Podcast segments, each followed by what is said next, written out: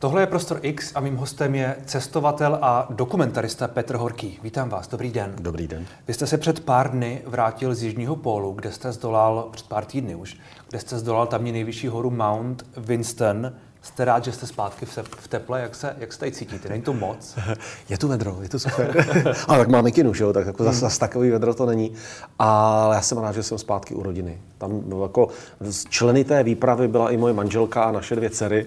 A protože já jsem teda jako statečně zdolal Antarktidu, to se tak hezky povídá, ale holčičky statečně zdolali Vánoce bez tatínka. Hmm. A já jsem rád, že jsme zpátky zase všichni pohromadě. A jak tohle odloučení uh Připravoval jste se na něj, na něj nějak? Ono to je to nejtěžší na tom. Hmm. To je, uh, já jsem si to uvědomil, že se mě někdo ptal, uh, jestli, jako, je, jestli byly místa, kde jsem se cítil špatně a těžko. A já jsem říkal, ne, já to tam mám rád, mně se to líbilo. A pak říká, a co 24. prosince? A úplně, to mě bylo úzko. Hmm. To, jako, to, to, to, to mě chybělo. No. Na to se nedá připravit. Já si vždycky říkám, stýskání je vlastně krásný pocit, protože to člověku připomíná, že se má kam vrátit hmm. a že to někde má rád. Takže si vždycky, když, když si stýskám, tak si říkám, že to je vlastně hezký. Jedna věc je stýskání, ale druhá věc je možná strach z toho, že se nevrátíte. Jo, to je dramatický. Já myslím, že ne. Uh, byl jako, ta, jasně, je, ta, je tam, stát se to může. Já, není, není to nulová šance. Jasně, jasně, stát se to může. Ale tak to je, i když jdete přes silnici, takže. To jo, a, a je určitě zdravý eh, to riziko, nebo ne zdravý, je nezbytné to riziko na začátku připustit, hmm.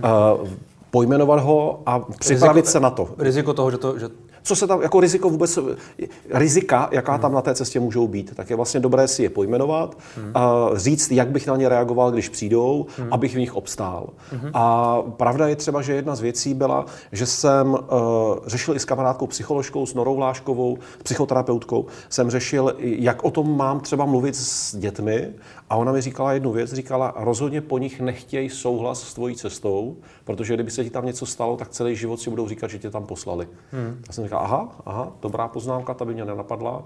A tak jsem je sice vtáhl do příběhu, ale tak jsem, ale to moje rozhodnutí. A já chci, abyste ho pochopili, chci vám hmm. ho vysvětlit, ukázat. A pak, když jsem se i vrátil, jsem jim ukazoval fotky, obrázky, proč se mi tam líbilo. Ono navíc po těch všech cestách už je to možná trochu uh, rutina, ne? Není, není, já jezdím na krátko. Co máme rodinu, tak dělám krátké cesty. A takhle dlouhá dlouho nebyla. To byla v 2010 přechod Gronska. Mezitím takhle dlouhá cesta nebyla.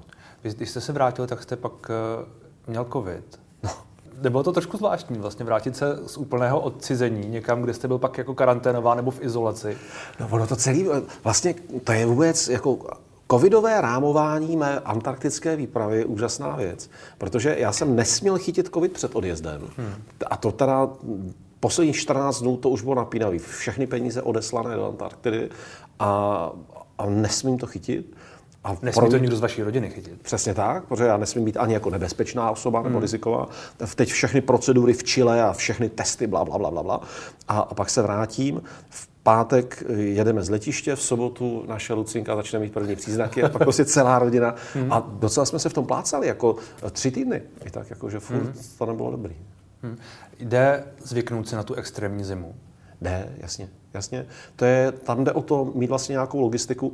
Vždycky všem říkám, hlavně holky, tak mají panickou hrůzu ze zimy, tak říkají prostě, já bych to tam chvilku nevydržela klepat kosu. Říkám, to nikdo nechce klepat kosu. Takže člověk se adaptuje na ty podmínky, naučí se, jak v nich fungovat a pak prostě v nich funguje jako třeba potápěč, běžec nebo kdokoliv jiný. A může to být i něčím nevím, přínosné? Může to být, může to člověka zocelit pro, pro život tady, nebo... Pak to je módní, že jo? Vydejte se za hranice komfortu, hmm. změní vás to, zlepší vás to. Tak tam to je určitě za hranice komfortu. Jo, mění to člověka, zlepšuje to člověka, určitě si myslím. Cítíte to sám na sobě? Já, Opakovaně? Já, ne, jako necítím, ale fakt jsou dobrý. jako takhle nějak, jo. Ne, ne, ne. Já ne, objektivně ne, se to ne. ne. Uh, Objektivně to že museli říct jiní, hmm. já, ale takhle, eh, můžu pozorovat to, že se mi líp žije třeba tady v Evropě, že tam člověk se potká se svým půdem sebezáchovy, potká se s tím, co je opravdový problém. Hmm. A je pak bezvadný, když člověk přijede a vrátí se zpátky do těch stupidních hádek o ničem a řekne hmm. si, a fakt se nad tím člověk rozčiluje, ale ne. Hmm. Tak na, tam, tam tu změnu cítím i já, že je dobrá. S, s, s tímhle uh, sentimentem sledujete politiku posledních hmm. týdnů. Čekáte si ty hádky. Všechny no. bych vás poslal na Jižní pól. Ale jo, jo jako smrtelně vážně. Uh, Mirek Jakeš, můj velký polární učitel, první Čech na severním pólu, velký průvodce, se, no, 17krát na severním pólu, prostě legenda českého polárničení, reinkarnace Eskimo Velcla. Tak když uh, pan skladatel Svoboda spáchal sebevraždu, tak Mirek Jakeš říkal, já jsem s ním byl v kontaktu, bavili jsme se, že byl se mnou a, říka, a říkal Mirek, já jsem přesvědčený, že kdyby ho někam do toho mrazu vzal, že by se nezabil. Hmm. Jo, a takhle moc si myslím, že může být iniciační a silná zkušenost z mrazu. Takhle moc si myslím, že může být důležitá. Možná ne jenom z mrazu, ale i z toho, z toho všeho okolo, že? No to, to, to jde pak jako ruku v ruce. Hmm. No, no. Že když člověk zažije fakt strach, že se mu teď něco stane, tak najednou vlastně ví, že chce být živý. To je dobrý vědět. Tady v Evropě se to jen tak nestane. Hmm. A díváte se pak třeba, tak vy jste to asi zažil několikrát, protože vy jste byl na severním polu, na jižním polu, v Sibiři, na tom nej, nejchladnějším místě. Zmiňoval jste to Grónsko. A dá se říct, že to člověka jako dlouhodobě změní, že to, že to opravdu, jako že to třeba i na sobě cítíte, že, ty, že ten hodnotový žebříček je třeba trochu jiný, nebo jinak o tom přemýšlíte? Je to tak. 2008 Severní pol mě změnil život. Hmm. A ne proto, že bych tam došel, jako jasně bezvadný, všechno prýma, ale někdy třeba tři dny předtím, než jsem tam došel, tak se mi to tak jako v hlavě porovnalo. Jakože co je důležité, co není, nad čím mávnout rukou, nad čím ne, co řešit a co si dořešit, panečku. Co si jako dořešit, byly věci, kterým se mi najednou vybavili nebo vytanuli na mysli. Já jsem říkal, ty to jsem myslel, že už jsem se na to dávno vykašlal. Proč mi to napadlo teďka? Jako tam ta křivda, tam ta bolístka. A najednou jsem jako se jinak postavil sám k sobě. To, to pro mě byla iniciační věc, to mi opravdu jako změnilo život, cesta na severní pol. A pak už, proto jsem se zamiloval do poláru, to už pak takhle šlo dál. A je z toho nějaké uh, ponaučení obecné? Já. Je, je z toho něco, co můžete předat ostatním? Kromě, to, kromě toho, že tu zkušenost si musí případně asi zažít jako každý nějakou sám, ale uh, nevím, rada. Mě to tehdy ospravedlnilo napsání knížky Zpráva o cestě na severní pol, taková tenučka, malinkatá knížečka, jsem říkal, to je knížka na záchod, nebo před spaním. A tam vlastně tak já si troufnu, jo. Petro, Petrovo moudro teďka zazní. Zkusme to, zkusme to. Eh, že eh, mně tam došlo, že neexistuje nikde v srdci ani v duši místo věčného klidu, kde si řeknu, ale to mě tehdy bolelo, na to už teďka kašlu. Nic takového není. Podobně jako se říká, že, a milně se říká, že ta Arktida nebo Antarktida, že to je místo věčného klidu a ticha. No, hmm. Tam je Randál, Rámus, šílený fyzikální síly, drtí ledy, hmm. monohatunový, tam je šílený prutí. Tak to je stejný jako v té duši, v tom místě, kam člověk háže ty bolístky, křivdy a říká, to už je mě jedno ale přitom tam jsou strašlivé síly, které pnou, tahají, kroutí toho člověka a že jediná cesta je vrátit se tam, projít si tu v uvozovkách svoji polární cestu bolestí, probolet se tím, přijít na to, proč se to stalo, jaký hmm. problém si z toho nesu a, a zbavit se toho, nebo se naučit s tím žít. Jako. Takže neodkládat ty problémy, ale vrátit Řešit se k ním, je. vyřešit je udělat si takovou cestu na Jižní pol eh, do svého nitra. No, no, no, že, to že, velmi... i, že i hádka doma prostě, pokud pojmenuje problém, ne, jej, není jejím cílem ublížit druhému, hmm. ale pojmenovat problém, který nás hold emočně někam tahá, má svůj veliký smysl prostě. Hmm. Že i, i na konci hádky se můžou dva lidi obejmout. Prostě. Možná nás teď poslouchají nějaký terapeuti a řeknou si... To, to, to je kravina! nebo naopak, nebo naopak. Uh, co vás vlastně do těch dobrodružství 2008 Severní pol a do těch všech dalších, co vás motivuje, co vás tam žene? mě teď napadlo, jak jsme se bavili jako terapeut vždycky, že to by mě zajímalo, co by na to řekl terapeut. no, e, třeba by tam spojil něco z dětství, já nevím co. Hmm. Táhne mě tam uh, pocit, že obstojím, hmm. že si tam vím rady, že jsem chlap, jo, takový, táhne mě tam... Něco si dokázat. Uh, ani ne tak si něco dokázat, jako prostě potkat se se svým chlapstvím. Jo? Jako, nevím, jestli jako chlap to zažíváte někdy vlastně chuť se s někým jako poprat, ale ne jako ublížit mu, ale poměřit si síly, nebo, mm. uh, nebo zaběhat si, prostě vybít energii nějak, jako potkat se s takovým tím jako animálním, co v chlapovi je, tam, tam to je vlastně režim, v jakým jedete. Kdybych tady začal, já nevím, vám po kancelářích běhat, cvičit, tak budu pako. Eh, když člověk maká a hýbe se prostě v poláru, tak je to v pořádku. Takže s tímhle. A rozhodně je tam pro mě obrovsky důležitý, a to, to jsem zjistil, že pro všechny polárníky po světě, kdo se tam vrací, tak takový ten právě polomeditační způsob, hmm. do kterého se přepnete, když šlapete ty hodiny a hodiny tím terénem, tak fakt vám to myšlení se jako hodí do jiné roviny. A to je super. A nad čím přemýšlíte, když šlapete hodiny terénem? Ono se to vrátí samo. Často jsem ve svých knížkách a ve svých filmech, těch hmm. rozpracovaných, teď jsem projížděl celou civilizaci, co, co vlastně dokončujeme s Mirkem Bartou, co by v květnu hmm. měla jít do kina, tak jsem si ji celou promítal a říkal jsem si jako, a tohle to místo je blbý, tohle ještě předělám, tohle je dobrý. A vymyslel jsem pár střihových situací, které byly komplikované a furt nějak nefungovaly, jak se předělají, jak by to už mohlo fungovat. Hmm. Takže ocitám se třeba v tomhle. A člověk se asi ale může dostat do nějaké jako asi nepříjemné smyčky, ne? Není to, není to vždycky jenom příjem, příjemná myšlenka. Já nevím. Třeba, to... se, třeba se vrátíte do toho vnitřního severního pólu nebo jižního a to, to tak nějak řešíte je. si tam ty své ale, problémy. ale to není nepříjemné. Když je hmm. řešíte, tak je to vlastně nesmírně očistné, nesmírně příjemné, protože něco, co vás tížilo, tak najednou jste schopni zhodit. A, a jde se vám lehčeji. Hmm. Uh, tam je spíš si myslím důležitá věc, že mně je se sebou dobře. Já jsem pro sebe dobrý společník. Já mám rád, když jsem o samotě. Hmm. Ale člověk, který, když je sám, je úzkostný a je mu, je mu těžko, tak ten by tam mohl mít problém. Ten si myslím, že ten by se tam mohl trápit. A měl jste tam někdy problémy s druhými? Nebo, nebo nejenom tam, ale obecně na těchto těch výpravách, protože tam přece nejste vždycky sám. Všude. Nejsem, jasně, že ne, jasně, že ne. Já jsem měl zatím obrovské štěstí, že jsem opravdového kreténa nepotkal. na, těch, na těch jako polárních výpravách, v normálním životě, braky. hmm, hmm. Takže vycházíte se všemi, když potřebujete. Umíte si, umíte si víc stříc? Já si myslím, a umíme si víc stříc, že do těchto podmínek se vlastně vydává už trošičku jako hyb. Posunutý člověk. No, no, no, který tam asi je i připraven nějak si víc stříc, protože tam funguje i ano, ale i ne. Hmm. A ono jasně, čistě řečený ne, nechci ti pomoct, nemůžu, nemám na to sílu, nedám ti jídlo, protože mám úplně přesně a musím se postarat první o sebe, abych pak mohl pomoct tobě. Tak to jsou najednou úplně jasné věci hmm. a tím pádem tam není nějaký nátlak, tam je prostě takhle to je, tečka jste zmínil to chlapství, tak mě napadlo, uh, tam je přece spousta žen. No spousta ne. Spousta ne. A, a kam míříte, to mě zajímá. No, Nabídlo se pár jako variant. Není tam spousta žen, jejich, jejich méně než, než mužů, výrazně. Jo. Ne, spousta je jo. Re, relativní jako uh, hodnotitel, ale čím to tedy je, že tam je méně žen? Kolik znáte kolem sebe holek, který mají rády zimu? Asi jich bude méně než jako Já, normálně. To mi, to mi přijde takové jako pejorativní pohled na ženy. Ne, ne, to, aha, to mě, to mě zajímá. Já, já si totiž bez, Myslíte, tak, tak je takový to genderový teďka, takže to jako dehonestuje Já ty ženy, jo? To, neří, to, neří, to neříkám, ale, ale tak jsou asi různý, různé ženy a různí mužové. Jo tak já možná si, tím, že jsem starší, tak si jako opřu se, že já jsem ta stará škola. Ale tak hlavně, když říkáte, že jich tam je mín, tak jich tam prostě je mín. To Objektivně jako... ano. Hmm. A je to, je to aspoň moje osobní zkušenost, já se pokusím zůstat v těch korektních mezích, abych fakt, jako máte pravdu, ten nefér předjímat, že by to ty ženský neměly Zůstaňte rády. v jakých mezích chcete. Já vám... tak já si zůstanu ve svých mezích. Zůstaňte ve svých mezích. Co znám ženský, tak jak je znám, tak prostě nemají rády zimu a hmm. docela se bojí zimy.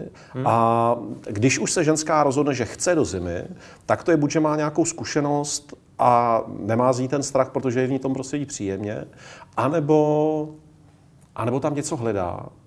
A moje zkušenost je, že třeba bych to tak typl 20% ku 80%, 20% žen, 80% chlapů, hmm. ale když už tam potkám ženskou, tak ta bezpečně ví, proč tam je a je ráda, že tam je. Hmm. A ta už je tuha, ta už zvládne kde co.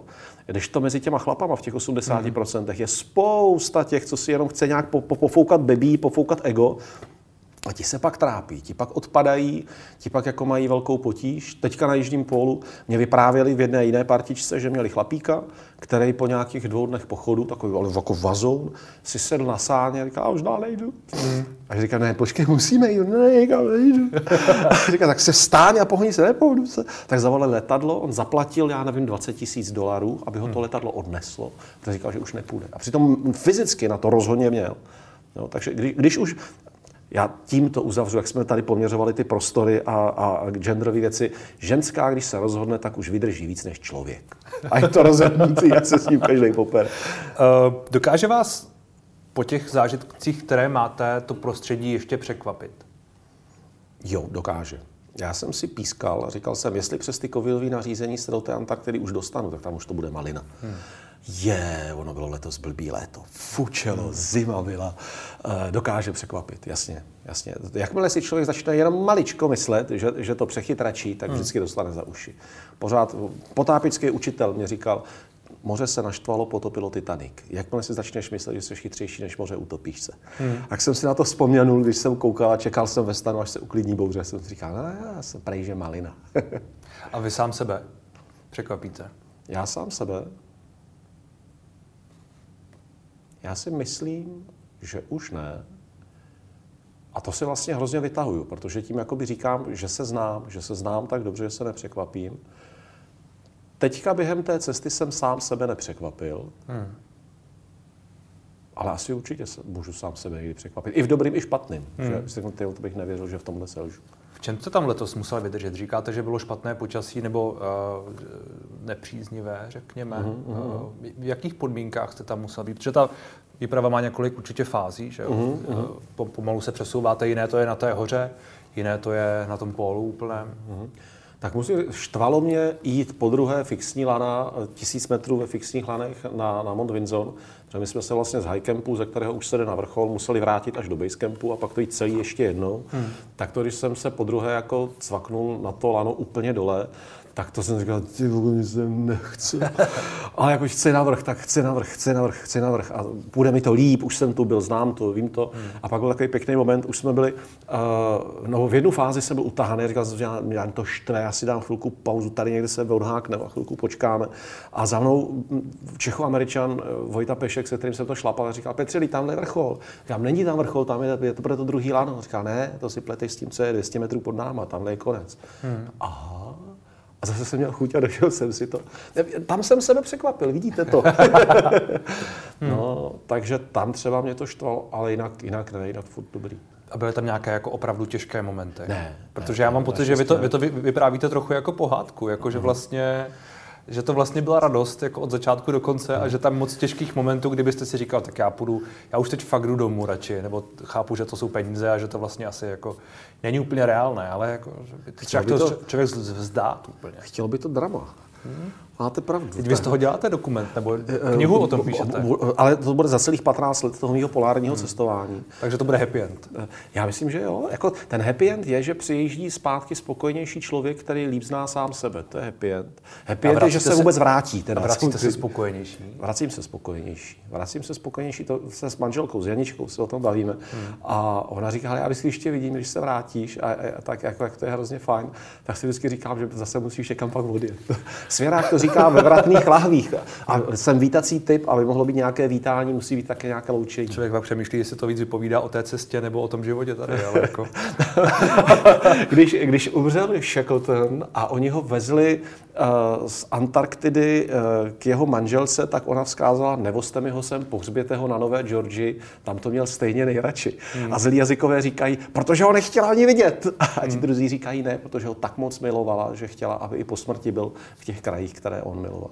Hmm. Na co musí člověk pamatovat? Je to, je, to, je to cesta, která je jako v úvozovkách pro každého? Asi ne úplně pro každého, uh-huh. ale relativně pro každého? S kamarádama jsme založili svaz českých polárníků a máme takový jako cíl, eh, než bychom chtěli organizovat kolik českých polárníků, 10, 20, hmm. že bychom chtěli, nebo já bych chtěl, a ty kamarády jsem k tomu zblbnul, že bych chtěl popularizovat skandinávský způsob cestování, kdy prostě klidně se sebere rodina, dvě malé děti, chlap, ženská a vezmou sáně a jdou normálně na tři dny do lesa, do sněhu. A je to super, je to skvělé. Takže ono svým způsobem to podle mě skoro pro každého je. Hmm. Že se jako... Ale to, že zažít tu blízkost toho tichého přírodního prostředí, ve kterém se to zastavilo, ve kterém vlastně skoro nejsou lidi, takže najednou prostě i jizerky můžou být divočina. Hmm. Tak to je jako unikátní, nádherná, nepřenositelná zkušenost. Ale jizerky nejsou jižní pol. No ale jakmile máte minus 15, tak tam umřete úplně stejně jako hmm. na jižním polu. Takže najednou tam to, to dobrodružství je strašně blízko. Nakonec kolem nuly. Už se dá jako zmrznout a, hmm. a, a je to blízko. Takže takhle jako to skoro pro každého je na té esenciální úrovni a na té delší, složitější, tam už to vyžaduje nějakou jako větší radost. Rybařina taky není pro každého, hmm. protože by tam prostě hodinu seděl, vrtěl se a štvalo by ho to, ale jiný typy si tam krásně odpočnou, tak tam si myslím, tam už to nastupuje specifikum každé, jako každé jiné záliby. Hmm.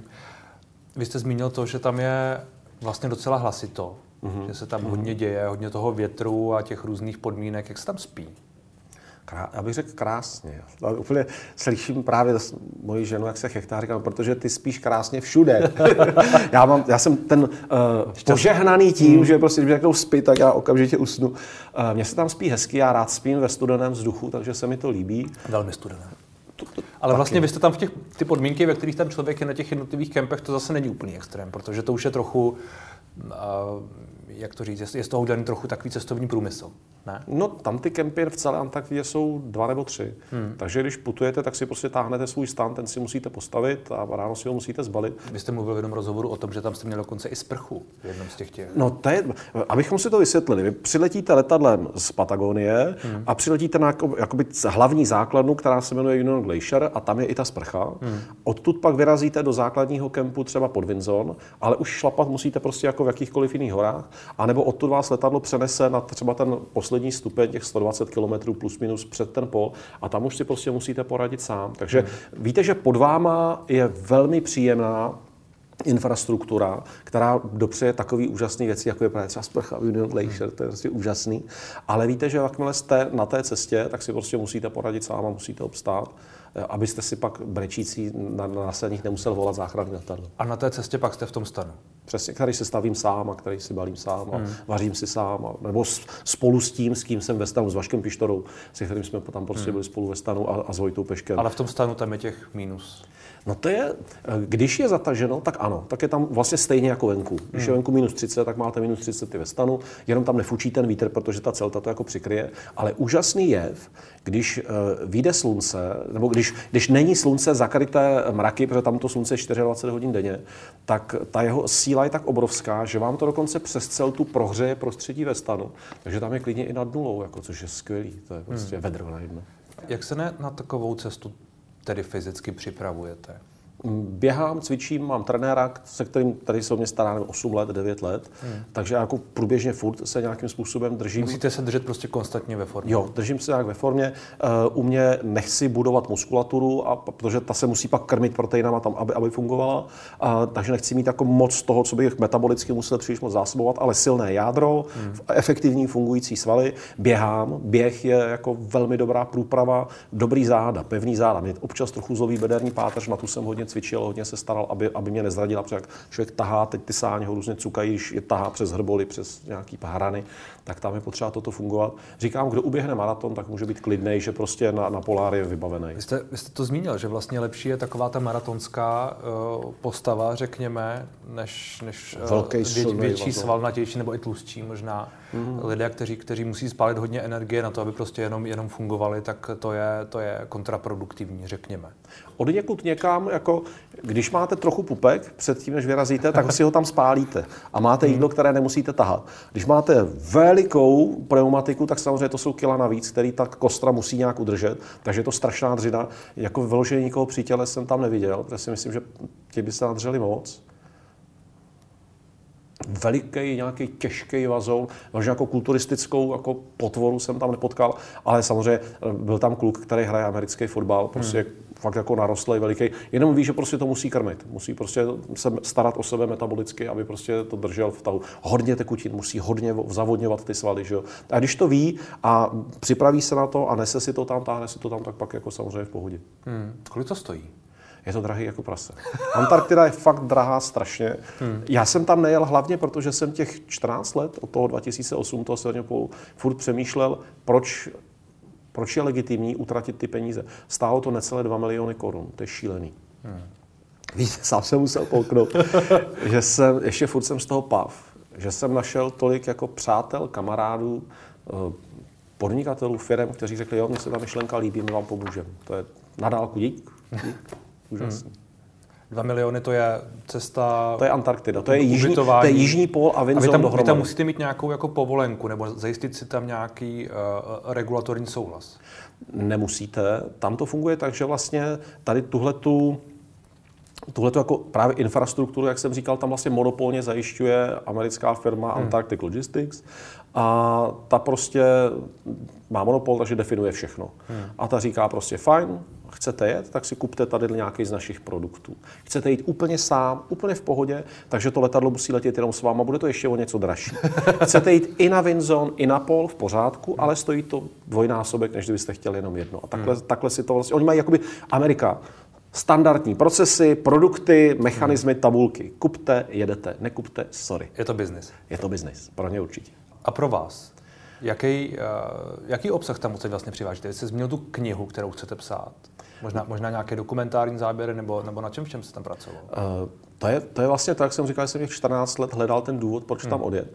Mně to došlo, když jsem byl v Norsku, dva roky, tři roky zpátky, když tam táhli vrak stroskotané lodi a uh, mod, poslední lodi, na které byl Amundsen a která se potopila uh, na severu Severní Ameriky. A oni přes celý svět ji táhli do Norska zpět. A já jsem tam přijel se na to podívat. A teď jsem stál na břehu a tam byly tisíce lidí, tisíce norů a provolávali sláva. A já jsem z toho, teď, teď mě to úplně dostalo, jak jsem z toho byl jako uhranutý. Já jsem si říkal, teď to je, teď to je vrak, teď to je starý kus dřeva a tady hmm. jsou davy a řvou jako wow, jako vyba. A mně došlo, že to, že, že to je v srdci a v hlavě. To není v té lodi. To je v těch norech v tu chvíli, kteří si říkají, to je ten ideál, to je ta síla, to je ta touha, hmm. kterou ten Amundsen stělesňoval. A já jsem to najednou začal rozeznávat všude kolem sebe, že všechno je vlastně, všechno má v pozadí nějaký ideál, nějakou víru. Prostě, já nevím, Petr Kellner, když zakládal PPF, v něco musel věřit. Minimálně v to jsem dost dobrý, abych to rozběhl. Nebo tenhle typ biznisu bude fungovat. Babiš, když zakládal Andrej Babiš Agrofert, musel nějak věřit, že mu to půjde. Uh, sebetvrdší vyjednávači, sebecyničtější politici na začátku museli věřit, že jim to v té politice půjde. Minimálně sami sobě museli hmm. věřit. A že pak ti lidi, manažeři, kdokoliv, Kluk a holka, když se berou, musí věřit přece tomu, že nám to spolu vyjde, my se přece milujeme. A pak to udělá klik, ti lidi se hádají, politici lžou, biznaři pod, podra, podrazí svého bráchu, kamaráda hmm. celoživotního. Tam na to zapomněli, na ten ideál. A že je dobrý to připomenout. Zrovna v době, kdy se celý svět hádá kvůli covidu. Vaxeři, antivaxeři, strhávání roušek, Ježíš Maria, to jsou ale voloviny. Vzpomeňme si na začátek. A to hmm. byl pro mě ten důvod tam odjet, a začátek je to... Je co? Na začátek ten ideál, ideál. Ten náš ideál, který nás na začátku k něčemu vedl. Chci hmm. být zdravý, nechci nakazit nikoho jiného. Chci být sebevědomý, soběstačný, dobře, tak třeba popírám jakoukoliv chorobu, ale pak tady je to druhý, ale já nechci nikoho nakazit, pokud to někoho jiného může zabít. Kde v tom jsem já? Vzpomenout si na ty myšlenky, ideály, hodnoty, které bychom měli kdysi na začátku, jak hmm. píše Robert Fulžum, co podstatné jsem se naučil v mateřské škole, tak to, co nás tam třeba učili, hmm. nebo čemu já věřím. A vzpomenout si, že v tom jsme najednou na tom všichni stejně. To byl, to, toto ty polární výpravy úplně krásně stělesňují, ukazují prostě v rizí, čiré podobě.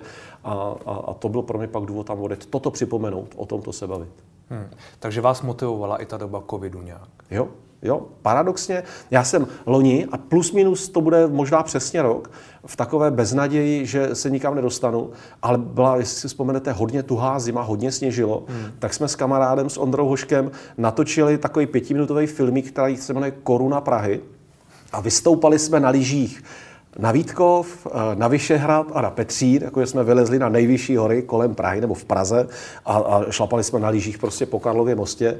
Takový jako srandovní filmík malej a, a najednou za rok jsem byl na tom jižním polu, to je prostě úplně neuvěřitelný. Takže motivovala mě, motivovala mě právě ta covidová doba. Hmm. Vy jste řekl v jednom rozhovoru, že pocit touhy se trochu ztratil v té době covidové. Touhy, mě napadá, jak to jde vlastně dohromady s tím, co, o čem tady teď mluvíme těch posledních pár minut o, o covidu? Mm, já si myslím, že to je právě jako ono. Že to je taková ta touha ve mně. Já, já hrozně nechci, abychom jako nezabředli do diskuze o covidu, protože těch hmm. máme všichni plný zuby. Hmm. Uh, Bavíme se okolo covidu. Prosím? Bavíme se okolo covidu. no, no, no, ale to, to stejně, už všichni chceme hlavně, prosím vás, mluvte o něčem jiným. Uh, že že já si myslím, že v pozadí většiny, drtivé většiny všech těch hádek okolo covidu hmm. je strach. Hmm. Strach, že mě někdo připraví o svobodu. Strach, že onemocním. Strach, že onemocní a umřou moji blízcí. Strach, že budu za debila. Jo? Hmm. A, a, a tak mně připadá, že tom jsme si vlastně jako všichni rovní a když si taky jako uvědomíme, že i ten, co mi teď zrovna nadává, že jsem vůl, protože jsem očkovaný, tak on se vlastně bojí stejně jako já, možná hmm. něčeho jiného, ale oba se bojíme, že nás někdo bude manipulovat, zneužívat, že nám sebere demokracii a svobodu, že nám umřou blízcí, že sami umřeme, tak nějak najít tady tuhle tu primární touhu být člověkem, který sám sobě věří, má tady sebe důvěru, nějakou mm. prostě, který má nějaké hodnoty, díky kterým je rád mezi svými blízkými. A to máme všichni stejný a jedno, jak se hádáme. Já si dokonce myslím, že i pan Miloš Zeman chce mít pěkné vztahy se svými blízkými. Mm. A že kdyby na ničem, tak i na tomto úplně všichni můžeme najít najednou společný cíl mít hezké vztahy se svými blízkými. Třeba. Ne, nebo třeba nebýt za to a vy, blbá. A vy, a vy tuhle nestrácíte trochu tuhle tu jako naději nebo tuhle tu myšlenku, když, eh, když ty hádky sledujete? Protože já z některých z nich jako nemám ten pocit. Že by lidé, a možná, že to je dočasné, možná, že to je jenom nějaké alter ego na sociální síti, které, které se chová mhm, nějak a ten mhm, člověk je mhm, možná jiný. A vlastně asi je možná třeba roz, eh, rozlišovat ty jednotlivé momenty a eh, prostředky, kterými je to říkáno. Nevím, ale přijde mi, že, a právě proto jsem měl důvod tam jet, hmm. že přijde mi, že je dobrý to připomenout všem a některý si třeba vzpomenou. Hmm. Miloš Zeman by možná mohl se podívat na Jižní pol. Tady musím říct, že se zrovna obávám, že pokud muž jeho věku a jeho zkušeností si na to nedokáže vzpomenout sám, tak je pozdě. Hmm. Kolik podobných cest máte před sebou? Co vás láká dál? Vlastně no. přemýšlím, když, když o tom mluvíte tak pozitivně, tak jestli tam ještě jsou nějaké eh, to je z podstaty špatný pohled. Hmm. Já, já nemám žádný bucket list, jakože toto chci všechno vidět a pak si to očkrtat. Já jsem byl i s tím jižním polem smířený, že to je jako platonický sen, který se mi nikdy nesplní. Hmm. A já umřu s tím, že jsem tam nikdy nebyl, ale chtěl bych to vidět, jako potkat tu Antarktidu. A to, že se to teda teďka povedlo, považuji za obrovský dárek od osudu a od těch mých přátel všech, díky kterým jsme dali dohromady tu bandu, která jako mě vyslala, teda abych tam jel a teď se vrátil a pokračoval do té knížky a do toho filmu. Uh, já vlastně eh, těším se, že že pojedeme s dětma teďka na týden k moři někam, že budeme v teple. Já jsem jim to slíbil, než jsem vyrážel. Protože přes ty holčičky já vidím ten svět jinak, než bych ho dokázal já. To není jako jenom v úvozovkách, že budeme rodina. Ale určitě mám jeden plán. Loni zase další věc v takové té cestovatelské beznaději jsem vzal bicykl a jel jsem z Číhoště, středu naší země, do Lobendavy, jako na severní pól. Tak letos musím jet na jižní pól, do vyššího brodu. pojedete, pojedete na jich Čech. Uh, prosím? Pojedete na jich Čech. Pojedu na jich Čech. No, no. Tam, tam je přímo označení, tam je jako cedulka nejjižnější bod České republiky, tak zase z Číhoště si hmm. to dám tam na jich určitě. O čem bude ta dobrá zpráva o konci světa, což je ten film, který jste zmínil, že jste, uh, že jste o něm přemýšlel při putování těmi hmm. pláněmi jižního, jižního pólu, který připravujete s Miroslavem Bártou, egyptologem, profesorem. O čem to bude?